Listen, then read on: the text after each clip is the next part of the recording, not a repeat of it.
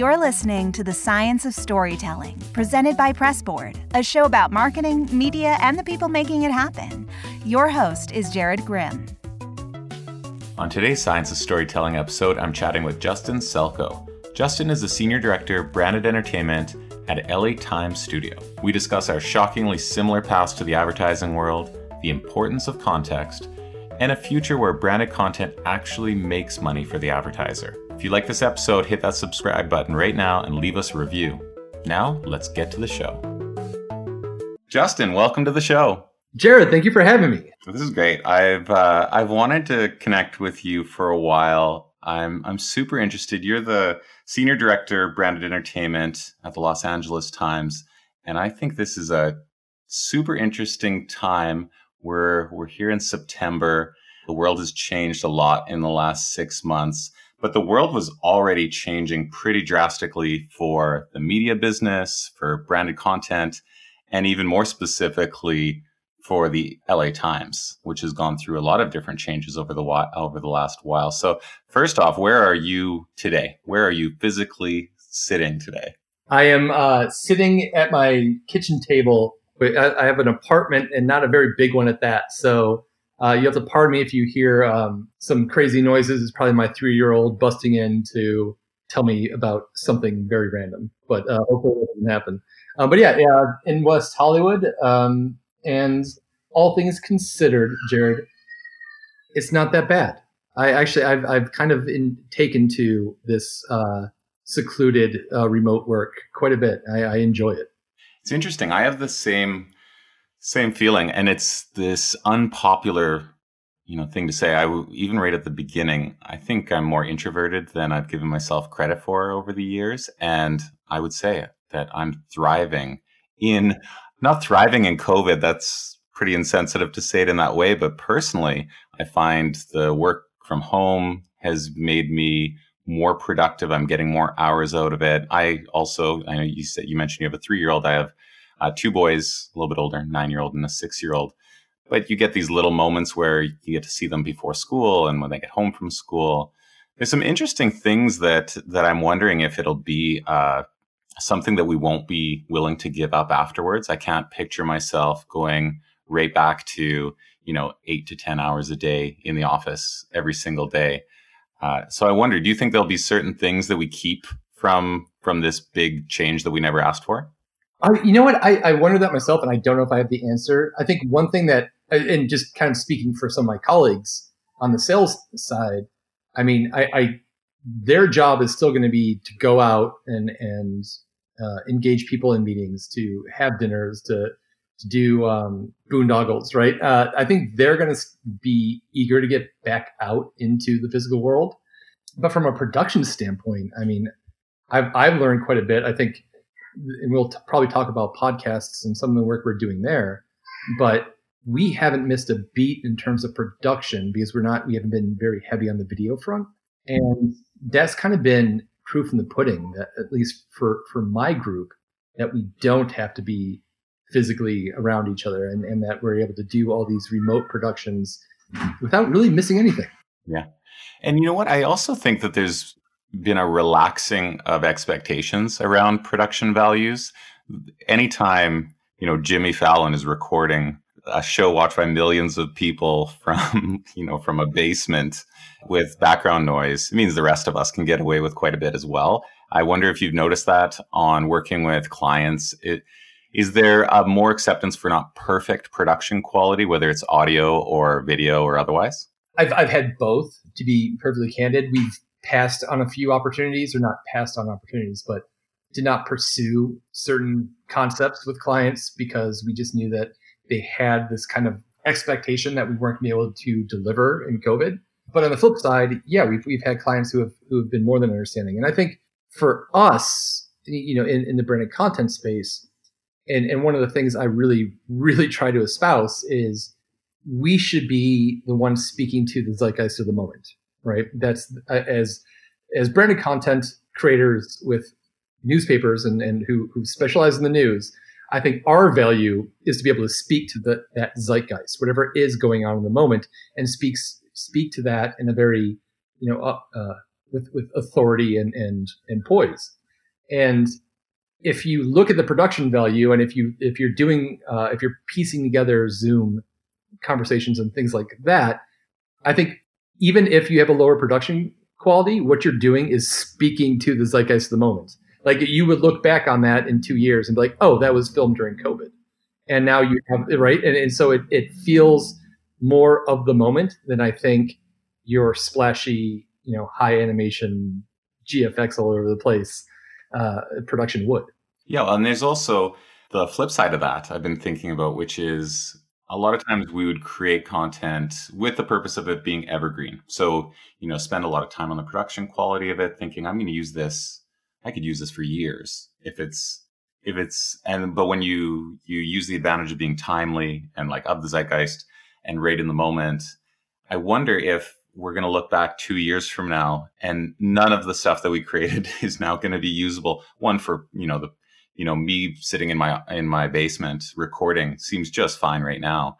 But you know 3 years from now will that still have the staying power or will it look like you know something where if we look back at videos that we made 20 years ago or 15 years ago and they're grainy and, and you can really tell the moment and, and it's a detriment to it i wonder if we'll have less evergreen content. We notice this with advertising right? Like ads that were created in january of this year a lot of them were just shelved because they made no sense. They, you know, all of a sudden it, you got groups of people in a commercial, they're all hanging out and people like, well, that's, that doesn't seem right anymore. So I'm curious if, if the content we produce now, it, it's very of the moment, which is really important, like you said, especially in branded content. But I wonder if it'll have the staying power that the previous stuff did, where it could be evergreen and, and could be monetized or used for a long time afterwards. I, I think the, the the concept of evergreen content is one that's becoming more and more elusive. One thing that we speak to a lot when we talk to our clients is the speed of culture and how it's accelerated over the past decade. And I, I always use the, like the example, like for me, um, I, I, grew up in the 80s, so nostalgia for me is old, right? It, we're talking about, you know, 15, 20, 25 years and that's nostalgia for me. I think if you look at the generation now, and, and not even the generation, but just our, our collective mindset, I mean, 2014 is nostalgic, right? Like, I mean, like think about right because our, our the way we consume information, and there's so much coming to, at us, and this and at the, the speed at which it's coming at us, like we forget the next day what happened the day before. And I think evergreen is incredibly difficult nowadays, just because the the speed of culture changes what our expectations of any kind of piece of content is. Yeah, actually, that there's something that I really wanted that I was excited to talk to you about, which is you. Speaking of the speed of culture, you were before you were at LA Times, before you were in this role, you spent a lot of time in the what I would call like the early days of social media, which isn't that long ago, right? We're not talking about you know 20 or 30 years ago. How did you I mean, let's talk about your path to the role that you're in now, because no, no kid, I don't think any kid grows up saying, "Oh yeah, I'm going to lead, you know, a branded content studio at a news." But that's not a real sentence that a kid says, right? A kid wants to be a fireman or, you know, a police person. Uh, so tell me, let's start with what what did you want to be when you grew up, when you were a little kid? So, I mean, I wanted to be a fighter pilot, but very at a very very early age, uh, I had glasses, so I mean, th- not that there's not a number of other things, hand-eye coordination and everything that would have prevented me from being a fighter pilot. But uh, yeah, when I got glasses, I cried and I was like, now I'm never going to be able to fly. But and you can, I, I, think you can roll your eyes when I tell you this, but I knew from a very early age, um, fifth grade, that I, I, wanted to work in advertising. I'm from Detroit. My father worked uh, at an automotive um, supply company, and I would go to his office and, and it was just beige and, and gray and drab. You know, like they, they were they were building engine parts and engine testing. Like it, it was it wasn't a a super fun or creative environment, and that's fine for for the job it was. But then I remember a friend's father worked at an ad agency called Doner. They're still around, and took us to his office, and I was like, "What is this place?" It was just it was all these colors and and you know blown up um, photographs and you know uh, they were playing music. And and I, I was like that's this is it. I'm like this is where i want to work. It, now I, it took me a long long time to get anywhere near that. But no I, I it's the just juxtaposition of kind of what my father did which was um, I, am admirable and I'm, I'm not knocking my dad. But I knew that that kind of environment wasn't going to work for me from a very early age. And yeah. Well, uh, I definitely won't roll my eyes at that because it's funny that you say you're the first person that I've ever talked to that has almost the same like path into it. So I was, how old was I? I was probably like six or seven years old. And there was a show, you're an 80s kid, so you probably know this. A show called Who's the Boss, right? And Angela Bower was the head, she had her own advertising agency. And I watched that show and I wanted to be Angela Bower specifically when I was, I don't even know how old I was, maybe 10 years old, something along those lines. And it was a really similar. So I grew up in, in Edmonton, Alberta, which is in Canada. It's the prairies of Canada. And my dad had a construction company, which again, like super admirable. I mean, it's, it's something that I was never actually able to build as a skill set. You know, my dad could probably build a house easily with his with his own hands, whereas I don't think I, I can I can create a great marketing campaign on paper. Uh, but I I had this similar thing. I was in this prairie city with probably not a lot of the flash of what the advertising world offered, which was Angela Bower come back home uh, to Tony. Tony Danza was the the housekeeper in that show and he she would have these big uh, storyboards and magazine covers. Uh, she'd go for these like exciting dinners, and it was just so foreign to me that there was a world that existed like that. And I fell in love with it too. Now, was there anything about the ad industry beyond the the flash and the you know the sexiness of it and the bright colors and the creativity? Was there anything specifically uh, because that exists in places like Hollywood entertainment as well uh, and the art world? What was it about advertising that kept you tied to it after that first initial love? I think I I realized I, I understand and recognize my shortcomings. I knew that this was an opportunity, this was a field where I could play to my strengths, where you know creativity, communication, uh, analytical thinking, and strategic thinking. Like I I knew that I could do that well, right? In in high school, I could write papers. I you know I was great at history. I struggled with science, math, pretty much anything else, right? And so I just, I think I just uh, tried to uh, play the cards that were that I was dealt, and so it's probably not as inspiring as as I make it sound. It's probably a little bit more practical than anything. You actually sound like a fairly practical kid. The idea that you know I'm going to be a fighter pilot, and then you have to wear glasses, so you know that's out of the running. I'm pretty sure I wanted to be maybe an astronaut or something at some point, but I didn't look into it any further. there was no, I wasn't checking if I was qualified in any way at any to do that. You probably watched Space Camp, that movie, right? And that was what it. Like, that's it. And it was like, ah, we're nuts. So then you move into. I'm really interested in the idea that you moved into social media well before it was, you know, you may as well probably have told you know your family that you were a stand-up comedian or a struggling actor to be in social media. I doubt it had the the gravitas or the the respect as an industry that it does today. So maybe talk to talk to us about how did you get into the field of social media which which i would say has made up a, good portion of your career so far in one aspect or another. Oh yeah it's it's it's, it's probably been um, a good you know 70 percent i think so coming out of school, I, I, graduated from Michigan State, and in Detroit, the, Detroit goes where the auto industry goes, right? And I graduated at a time, and I'll date myself, but this uh, it, this was when the bailouts were on the horizon.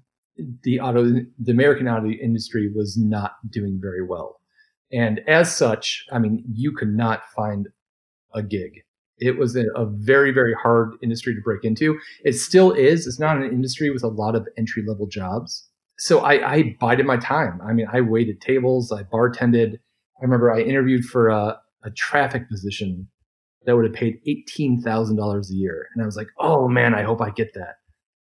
And, but so it took me a while, and and finally the opportunity that did arise was um, working in experiential marketing on GM's Saturn brand, and I got to travel the country, do these events, work on arguably one of the best brands that has ever existed, and it was that was kind of eh, like I, I don't think I knew this at the time, but you know in retrospect that was a sea change in in advertising and marketing where that traditional top down means of communication brands were really starting to look for a little bit more you know horizontal communication and they were doing this and this is when you know guerrilla marketing became the, the big thing right if you had a big campaign you had to have some kind of experiential or guerrilla aspect to it because it was all about getting out there and, and engaging consumers face to face. I always had a little bit of a political bug, so I went from that to PR, and I learned. I, I, I thought I knew how to write before I went into PR. I did not, and I really, really honed how I wrote and how I thought about messaging, and not just messaging, but not and and and that initial audience, Jared, but the audience after that one and the one after that after that. Um, because that's what PR is, right? You you you think of the most benign way of saying something that you're that isn't going to rankle anyone who reads it, and so that was a, a, a wonderful experience. But I just very quickly knew that PR wasn't going to be the uh, wasn't going to offer me kind of the creative avenue that I really wanted to pursue. So I'm in Washington D.C. I'm reading trade publications, and they're talking about this thing called Twitter and and I, I joined. I think I was one of the first three hundred thousand people, and like I was like, oh, this this could be neat, right? But the more I read, the more it just kept being more and more about digital, and DC and public affairs and public relations have have come a long way. But back then, I mean that that stuff was. I mean, we were still faxing press releases, right? So uh, I had the opportunity to kind of just uproot and got a gig doing new business development for a digital design and development firm. And as I was reading these RFPs, I kept seeing more and more about social inclusion, you know, APIs, um, and I started writing, you know, our, our company blog, and I just started running more about social media, which at your to your point was really like no one really had that sauce yet, and I took a gamble. I, I quit I became a freelancer with no clients, and I was like, I'm going to do social media. I just felt that that eclectic mix I had of of experiential marketing, the the face to face interaction, the one to one engagement, the PR where I really learned how to tighten my writing, and then the digital world and getting an understanding of just what you know Web 2.0 was. That little grab bag of experience I was like, I'm going to do social media. Um, and thankfully, I wasn't on my own for too long, and I ended up at Razorfish, which uh, was one of the first agencies to really go all in on social media. There weren't too many social media teams at that time, and I, I lucked out to join one with, that was just filled with some amazingly talented people, and it we really made it up as we went along, and it, was it was such a exciting and fun thing to do at that time. Well, and you know, you're so you're so early into it. Uh, at the time, I can imagine it being pretty fresh, pretty new. It was about you know every ha- every person having their own you know microphone, basically. Whereas before, it was media controlled the message. I mean, blogging had started a bit, but it wasn't that accessible. And now you had, you know, Twitter comes out, Facebook comes out, and everybody can share with everyone. And at the time, too, it is probably a lot different than today. You could you could gather a pretty high reach as a brand or as a person without you know uh, cost. It wasn't a pay to play type model back then. What if the you know you've watched this since I don't know what year were you at Razorfish? Oh boy, what was that? 2011, I think. Right, right. I think Facebook was only founded in like 2005 or something like that, right? So we're like we're, we're early days of social media. From that time, and then we, we talk about the speed of culture, that's only been nine years. In that nine years, how do you how do you see the difference in social media today than you did at that time? Well, no, I, when we, you were absolutely right. When we first started, I think we, we had this kind of very altruistic view and it's like, we are going to democratize consumerism, right? We're, we're, we're, like you said, we're going to give the consumer a voice and we're going to hear it and we're going to engage with it. And to give you like, to talk about the early days and, and really the, the biggest change that I saw, and is this happened in my first in my, in my first two years in the business. When I started, there was no advertising on Facebook. Even when it came, it was I mean it was limited. They didn't have a lot of options, right? You know, a year later, now we're seeing unless you pay, no one's going to see your content. And that was the biggest shock. It was going from having this this kind of free society where consumers and brands could interact and then very quickly it, it devolved into just another medium for pushing advertising content. And while the challenge for agency people was your client had become used to certain levels, right? You, you would do your reports and you would say, look, we reached, you know, a, a million five this week. And because of the change in the system, the algorithms, you unless you paid, you weren't getting those levels. So the only thing to compensate for that was to post more. And posting more did not mean that you were creating better content, right? Because it's just it's it's the, the, the more you're you're just trying to shove out, obviously not all of it's going to be your A game. And that was frustrating and, and watching that happen. And I think I became a little bit more disenchanted with social media as the bulk of the content that I felt at least I was creating was more and more superfluous. It it just did not like it was posting to post, posting to get something out there. It's like, oh, what are we gonna do? Uh, how about a Monday's post? Uh, right? and the, what value is there in that? And so, um, yeah, I, I became disenchanted with social media, and part of combating that actually was branded content and that came about when I started working in the entertainment space here in LA.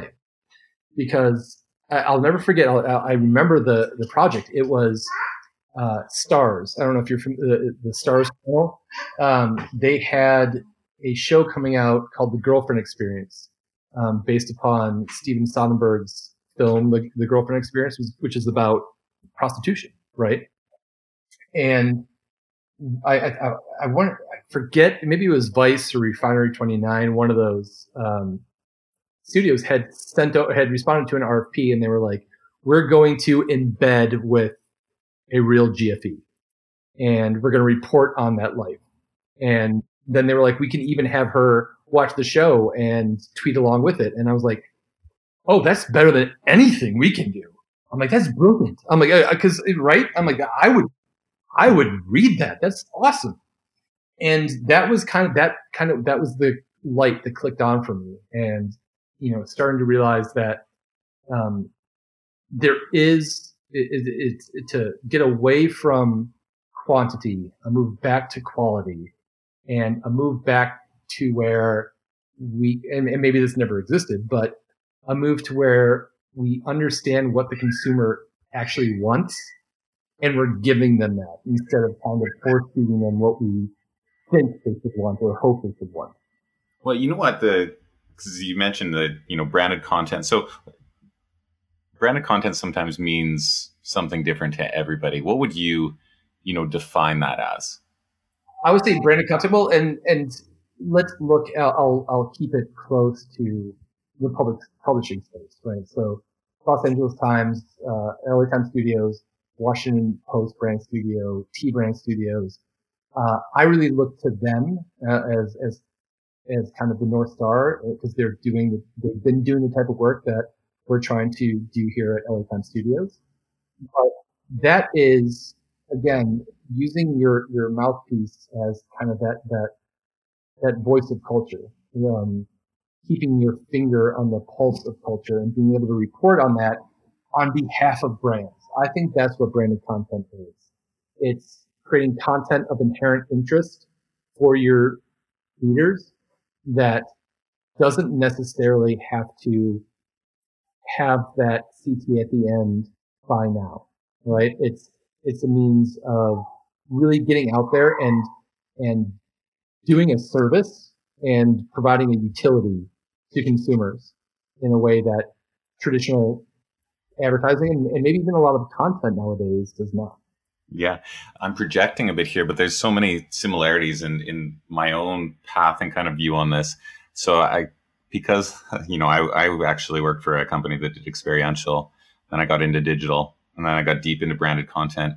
And the one thing that's similar with all of those is that they are messy, difficult, hard to scale parts of the advertising business. The ad business is highly scalable. TV ads are highly scalable, display ads are highly scalable, even some social media ads. But everything that you've touched feels like, you know, the it's got so much like grunt work to it. Uh, experiential marketing's a nightmare. It's everything you're dealing with humans, weather, locations, and a lot of times like uh, inexperienced staff, right? Yeah. So, yeah. so it's a mess. I mean, I it's it's powerful when it works, but operating it. My my wife actually we met through work. We were both in the experiential space, and I think we we probably met over just you know uh, discussing how difficult it was, right? Probably venting about it, and then you get into social media in its early stages. Again, very messy, very misunderstood, and then you get into branded content, which is further along that. Is there something that attracts you to the difficult, unscalable oh. parts of advertising. I never thought of it like that, but maybe, maybe. And I think hey, you, you hit the nail right in the head because that probably is the the first barrier I or my colleagues need to overcome when trying to sell branded content. Um, let's be real; it's, it's a premium, right? It's it's it's not as cheap as other uh, means. Uh, there is a lot of work not just work on, you know, of the people that you pay, but I mean, my clients have to do more work when they engage me and, and I'm not doing a very good job of selling it, but we'll, we'll use the podcast, for example. I mean, we five episodes, we do three cuts of each episode and we're doing that on a, you know, fairly accelerated timeline. And our clients have to listen to each cut and they have to provide notes on each cut. And, and God bless the ones that have uh, really kind of taken to it um, because it's it's not an easy thing. So I think you're absolutely right. It's it, it's my biggest challenge and that first barrier is convincing people that it's not about scale in the traditional sense. Um, we'll use social media as an example. Again, we're going back to kind of my, my familiarity with that. But a video view on social media is three seconds. So yes, you can put together, a, and a lot of the work we do is entertainment. So we'll, we'll go with entertainment. You can put together a, a, great trailer. You can put that on social media. You can get 3 million views. Of those views, 90% are three second views. Now, but if you come to the LA Times studios and you do a podcast with us and we get 300,000 downloads, you look at that and you say, well, that was a waste of money. Not really. Because of that those 300,000 uh, downloads, we had attention for 25 minutes, which is, you know, I, I, I always joke, I'm like, that's dog years when we were talking about att- attention. And I'm willing to bet that those 300,000 individuals are the, the, the purchase intent, whatever it is we're after, the, the awareness, the, the shift in brand perception I guarantee you that those 300,000 people are taking that message to heart way better than the you know 3 million that briefly gave it their their their their glance in the newsfeed. And so so scale absolutely and I think it is a challenge but it's just a matter of rethinking scale and uh, I think again I would rather have the hearts of a few than the fleeting attention of the many. And there's something fundamentally different between because you're talking about a podcast. Actually, why don't you do a little plug for the podcast? Which podcast uh, are you referring to here? Uh, well, we've done a couple, I would say, uh, and I think and maybe we can talk about it in depth. I think maybe a little bit later. But if you if you are listening right now, uh, we have two out there that I, I'm very proud of. One most recent was with Amazon Studios in support of the original series Hunters, starring Al Pacino. Um, I don't know if you've seen it. It's it's a crazy show. It's about um, Nazis in then the 1970s planning a Fourth Reich in America. It's fantastical, right? But what we did with the podcast is we took the very real nugget that was its foundation, which is the United States absolutely brought Nazis over after World War II and put them to work. And in fact, we wouldn't have gotten to the moon if we didn't have those Nazi scientists. And so what we did there was uh, we have Michael Ian Black, uh, a, a, comedian, writer, actor. Um, he's he kind of plays the role as, of the the listener. He's the proxy for the listener, and across the episodes, he's engaging a Cold War historian about this topic. And so it's it's it's a fun uh, listen. It's it's we do talk about Nazis, so it's not maybe uh, the, the brightest listen, but it's it's incredibly interesting and and just having having the chance to delve into something uh, of depth like that was a lot of fun, and I think it's a lot of fun to listen to. So tell me why, because this is interesting. I, I mean, I'm a big fan of podcasts. I listen to them all the time. I'm currently hosting a podcast. You're on this podcast. It's very meta. Uh, what I find interesting, a couple things is one is why the LA Times studio should be involved in that. Uh, what is it that attracts Amazon? Who has the, you know, power to be able to create anything on their own? And they're choosing to to find a partner to do that. So that's one part of it. And the second thing is you're promoting a piece of entertainment with a new piece of entertainment, right? There's already a show, it's already content. You're creating almost like a new show to promote the other show. And I've seen this work really successfully. If we think of, you know, you mentioned T Brand Studio, I think they still, you know, they're still well recognized for the Orange is the New Black piece, which kind of kicked off this whole new view of what spon- or sponsored yeah. or branded content could be. So let's, what is it? I guess first, just straight up, why does Amazon come to LA Times Studio for this? Great question. I think first and foremost, it, it you look at the track record of LA Times Studios uh, at all, right? LA Times Studios, we're, we're a little bit, we're, we're set up a little bit differently than our uh, competitors or colleagues. LA Times Studios was originally created to be the production and development arm of the Los Angeles Times. That was, you know, taking our 140 some years of storytelling and finding new mediums to bring those narratives to life. So uh, it was podcasting. It's working uh, to develop TV shows and film IP.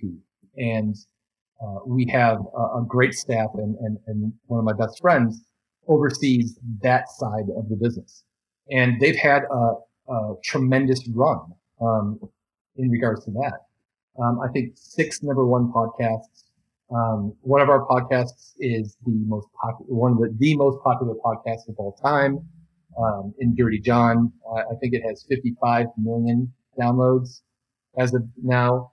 So I think one, it's it's coming to us because of our track record um, as a production studio, um, and Two, it's coming to us because, and this is the value of branded content, whether it's the LA Times or the New York Times, but you are getting a legitimacy just by being associated with the name that you don't get if you do it yourselves.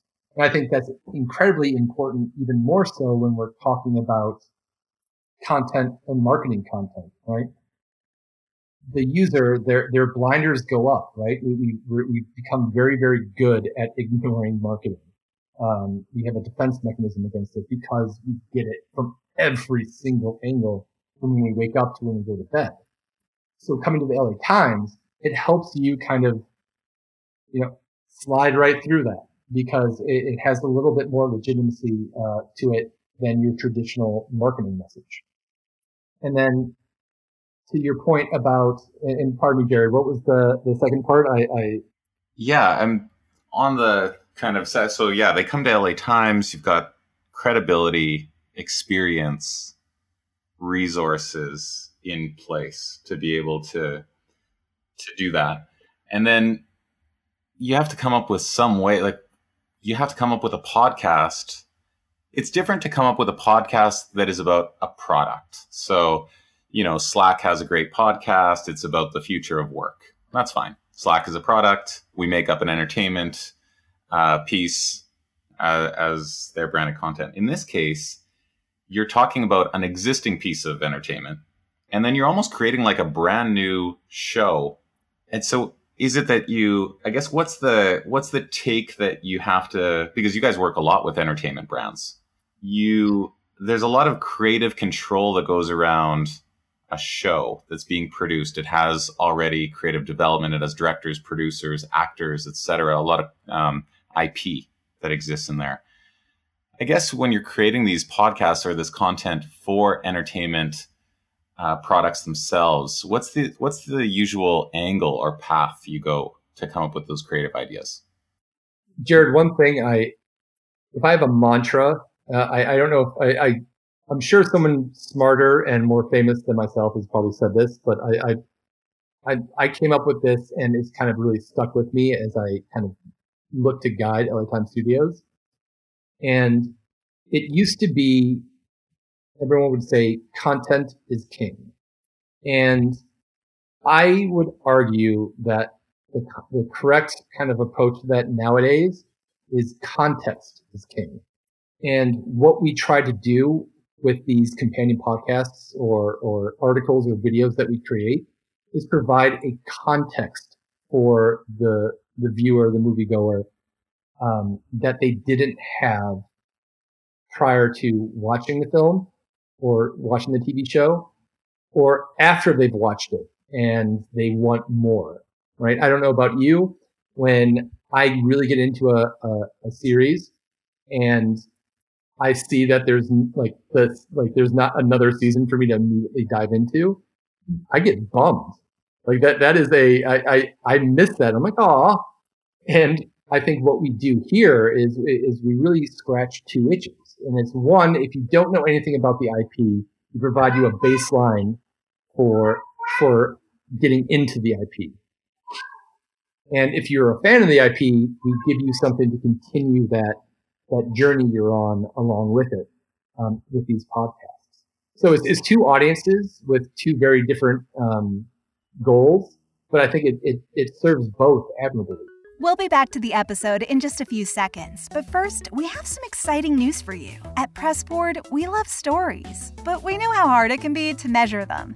So we're here to help, whether it's a sponsored article on a news site, an Instagram post from an influencer, or a video on YouTube. Our tech measures it all. Pressboard is already trusted by Spotify, Intel, NBC Universal, Hearst, and thousands more. And here's the big news listeners of the podcast can try out the Pressboard platform platform for free. Just email info at pressboardmedia.com right now. All right, let's get back to the show.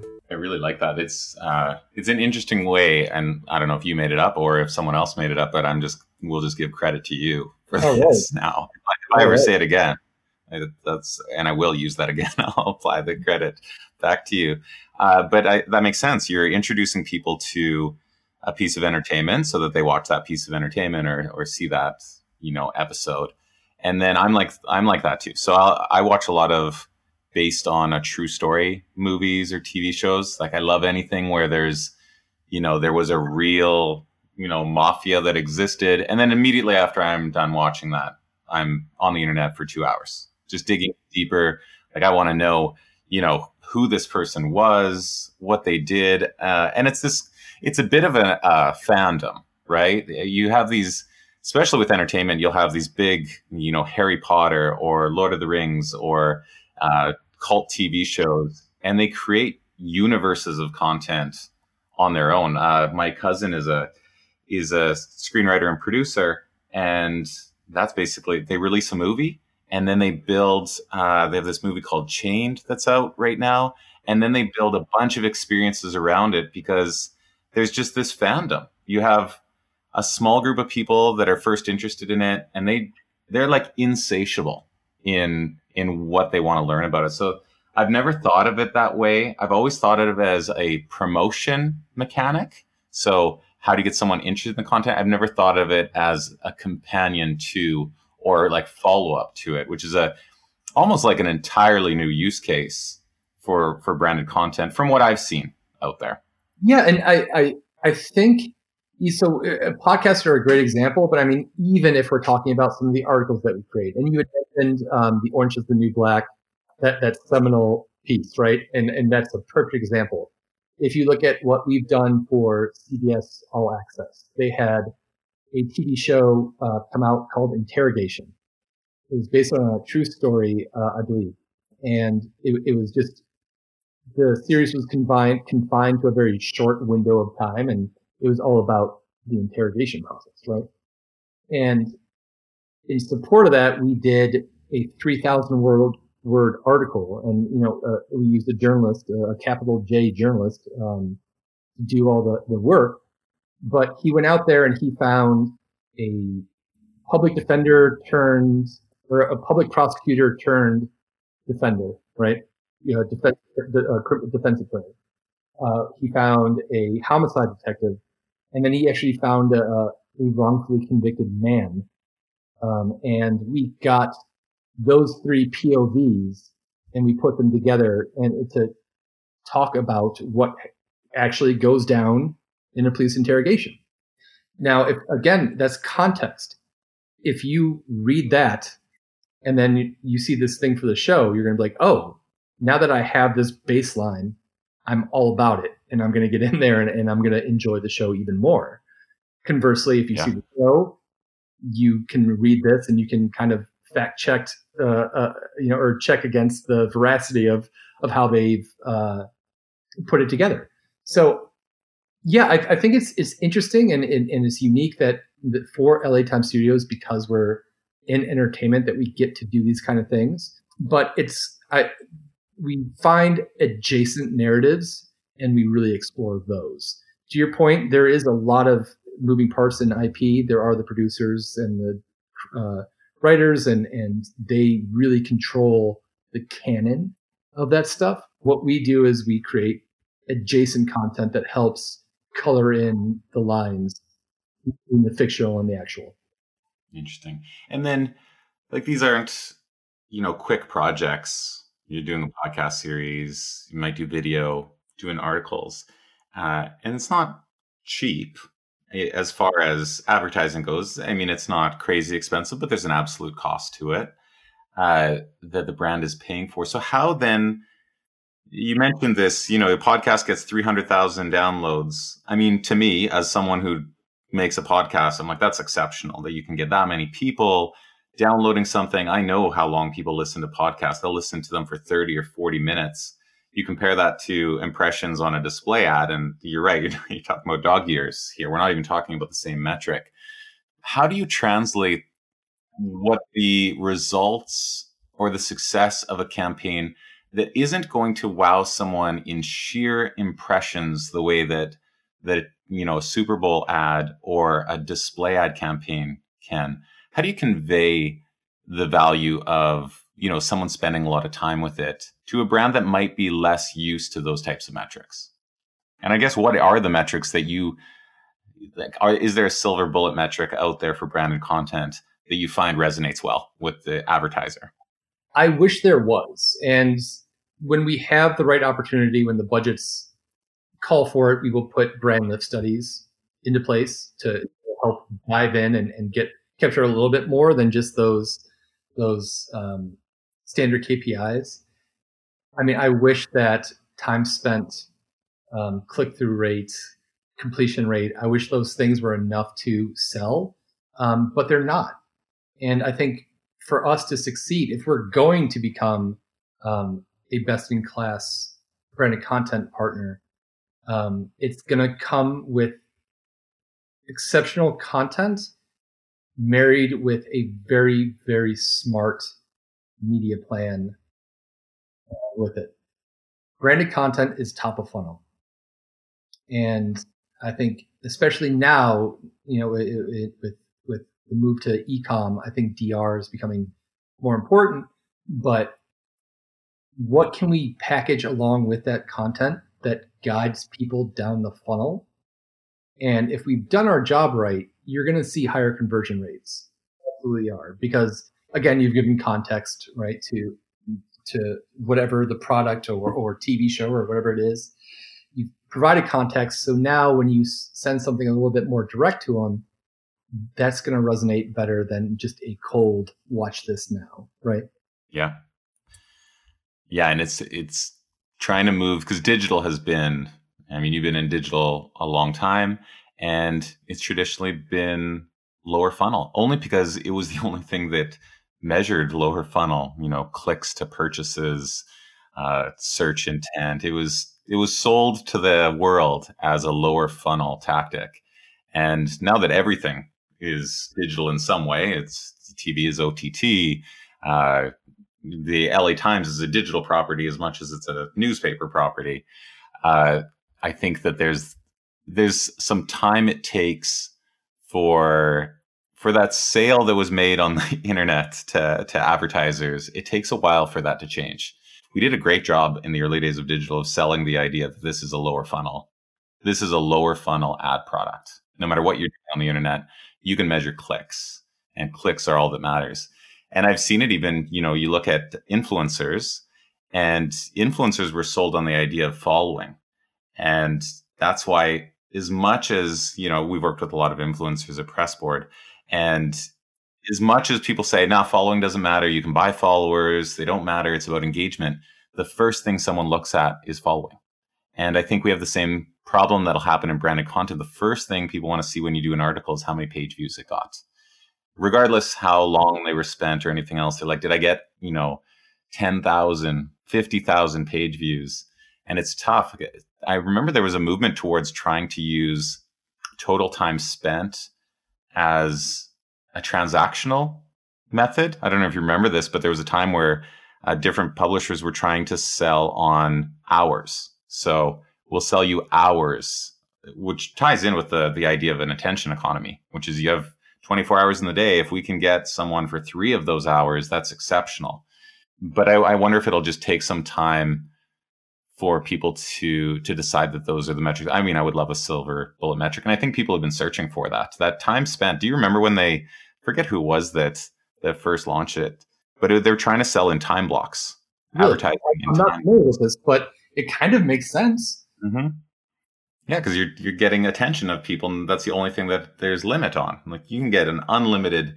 There's 350 million people in America, but I can get 350 million impressions in three hours, right? So it just math doesn't make sense, but I can't get three hours times 350 million people, or else I'd have to have everyone's attention the whole time. So I think there's something something interesting there. Uh, now I kind of want to move on to actually, uh, Jared. If, if hey, one one last point though, I think there there is another way, and we haven't done it yet. We're working on it. There is another way of selling branded content for the the the cost conscious or, or the bottom line conscious client. And what we're seeing is this the the content that we're creating can and should be monetized.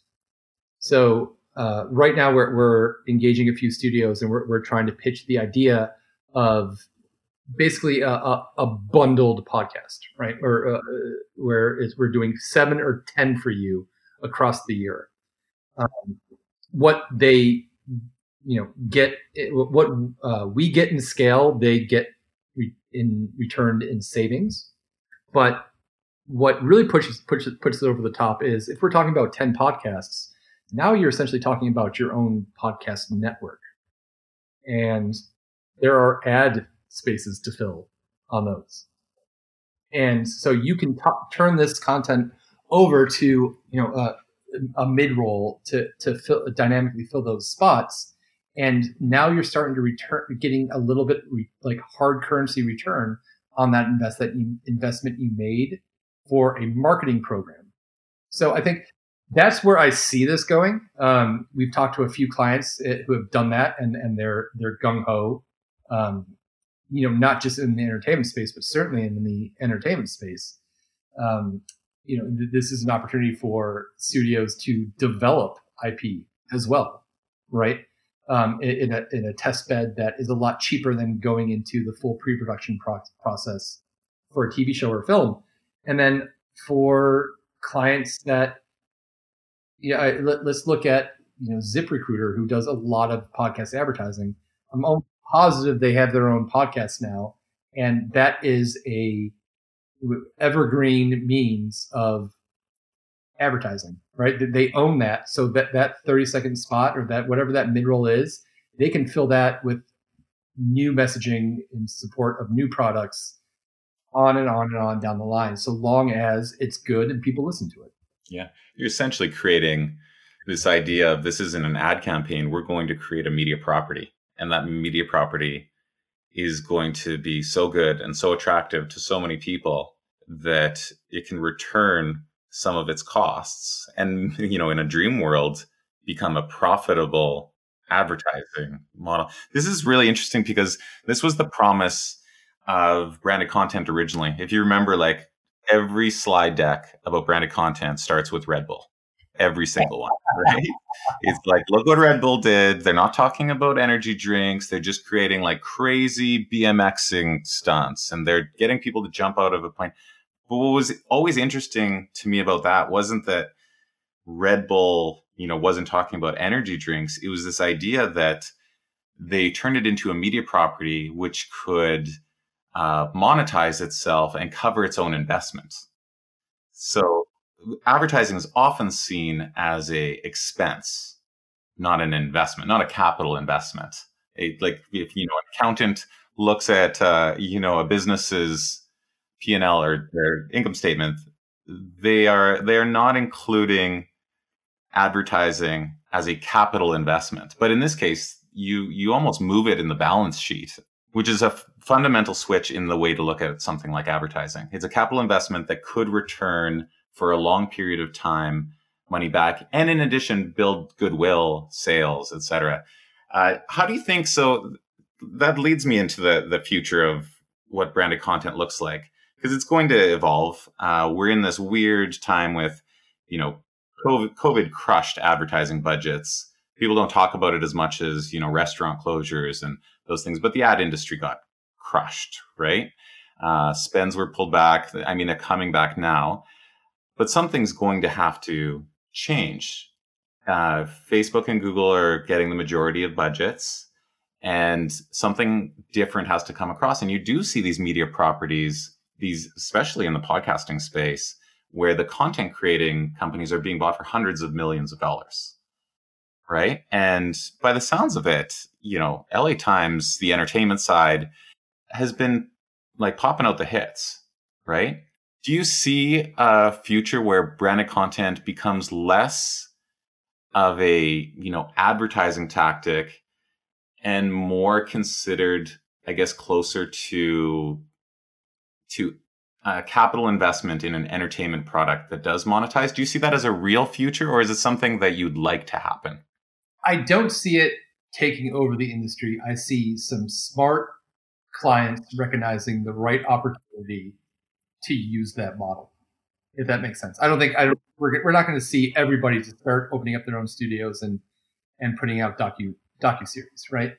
But for the ones that it makes sense for, for the ones that have the the budget to make that initial capital investment, I think absolutely.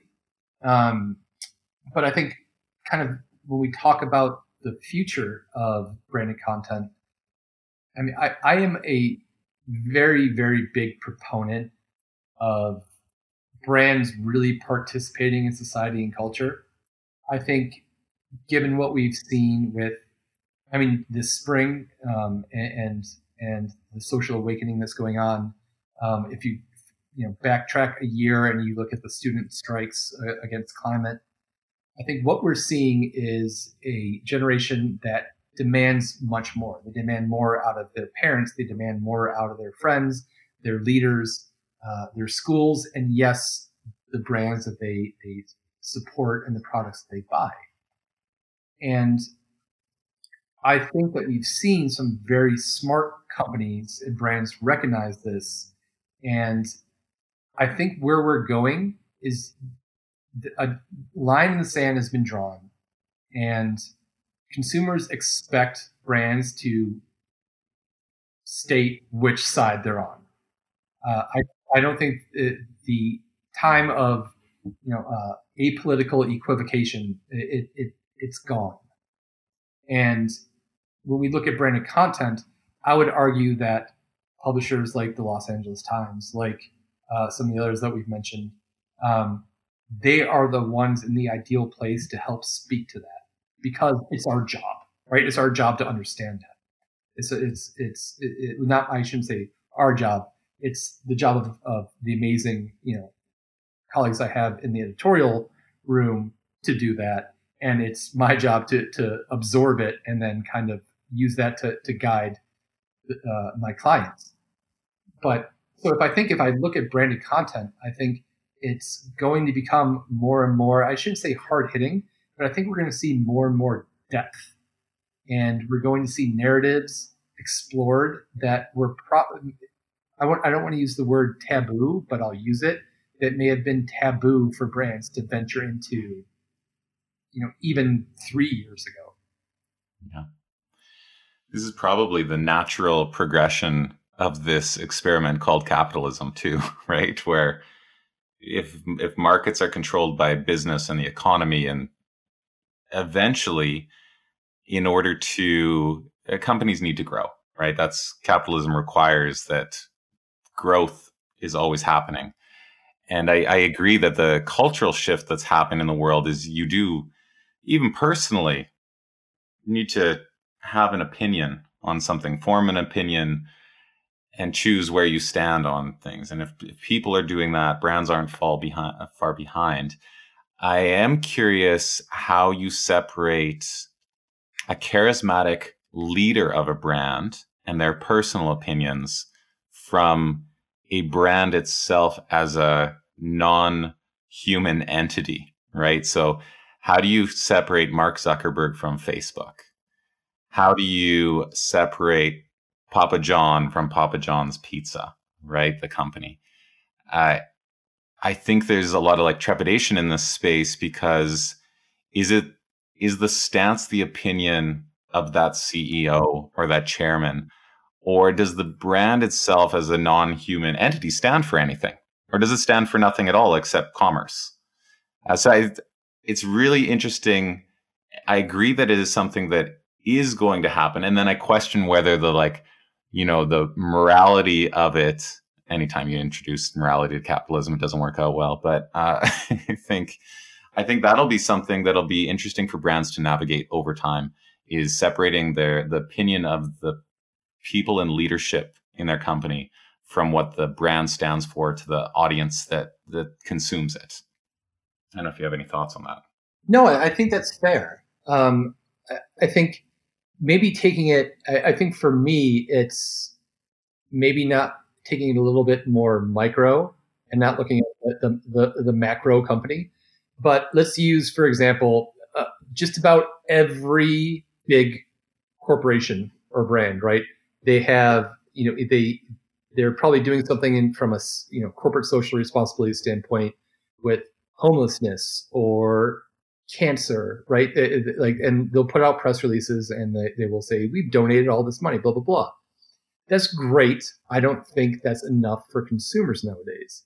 And I think what brands can do is instead of talking about their participation, let's use homelessness as an example.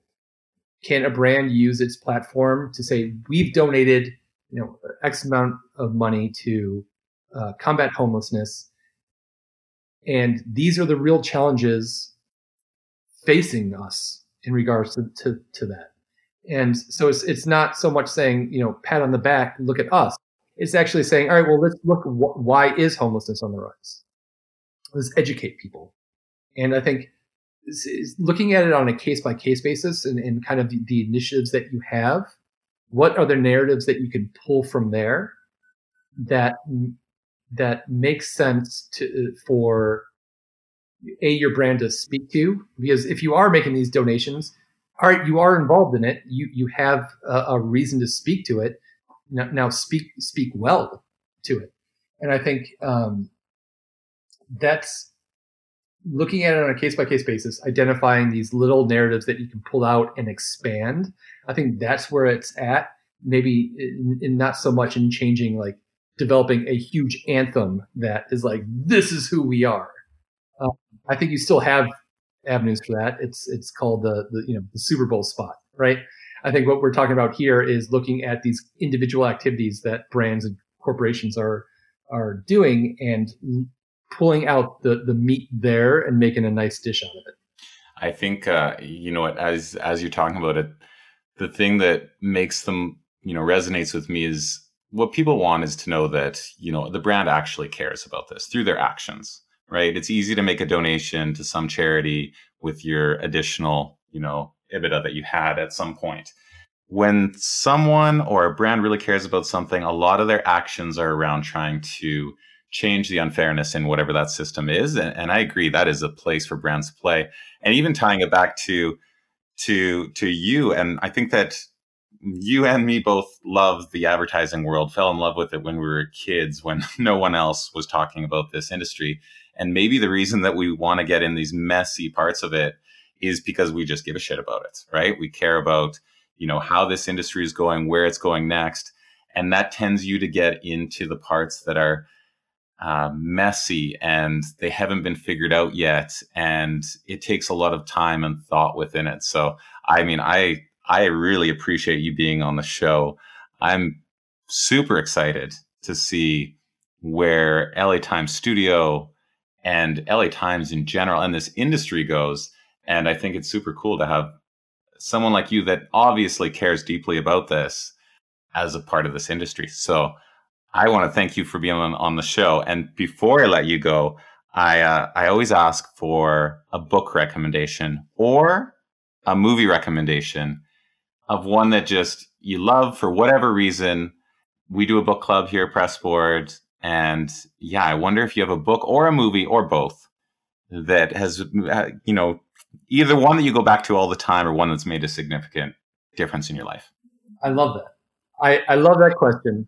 My favorite book, what I always recommend to my friends, and it has nothing to do with advertising, and, and so it's, it's certainly uh, it's probably a little tangential to what we're talking about, but uh, Kurt Vonnegut's Mother Night, and uh, it's I, I'm trying to figure out how to talk about it without giving it away. But um, a American-born man in Germany during the rise of the Third Reich is a he's a pl- playwright, and he's approached by a U.S. government official to infiltrate the Nazi regime. And the way he does that is by becoming uh, uh, who Tokyo Rose was she the one who who broadcast in English to troops um, in in the Pacific? Anyway, it was it, to to do English language propaganda to uh, American troops uh, stationed in the European European theater, right? And he says the most vile things, but in those broadcasts are codes that the allies are using to get information. And so it becomes this, and, and the beauty of it is, is he a good man or not? He did this despicable thing, but it was in service of a greater good. And it, the, the whole story is kind of about him grappling with, um, where he stands on that. And, and Vonnegut says it's the only book he's ever written where he knows the moral and that is you are who you pretend to be. So it is important to figure or to be careful what it is you're pretending to be. I'm glad you. Uh, I'm glad your eyesight didn't allow you to be a fighter pilot after all. Cheers.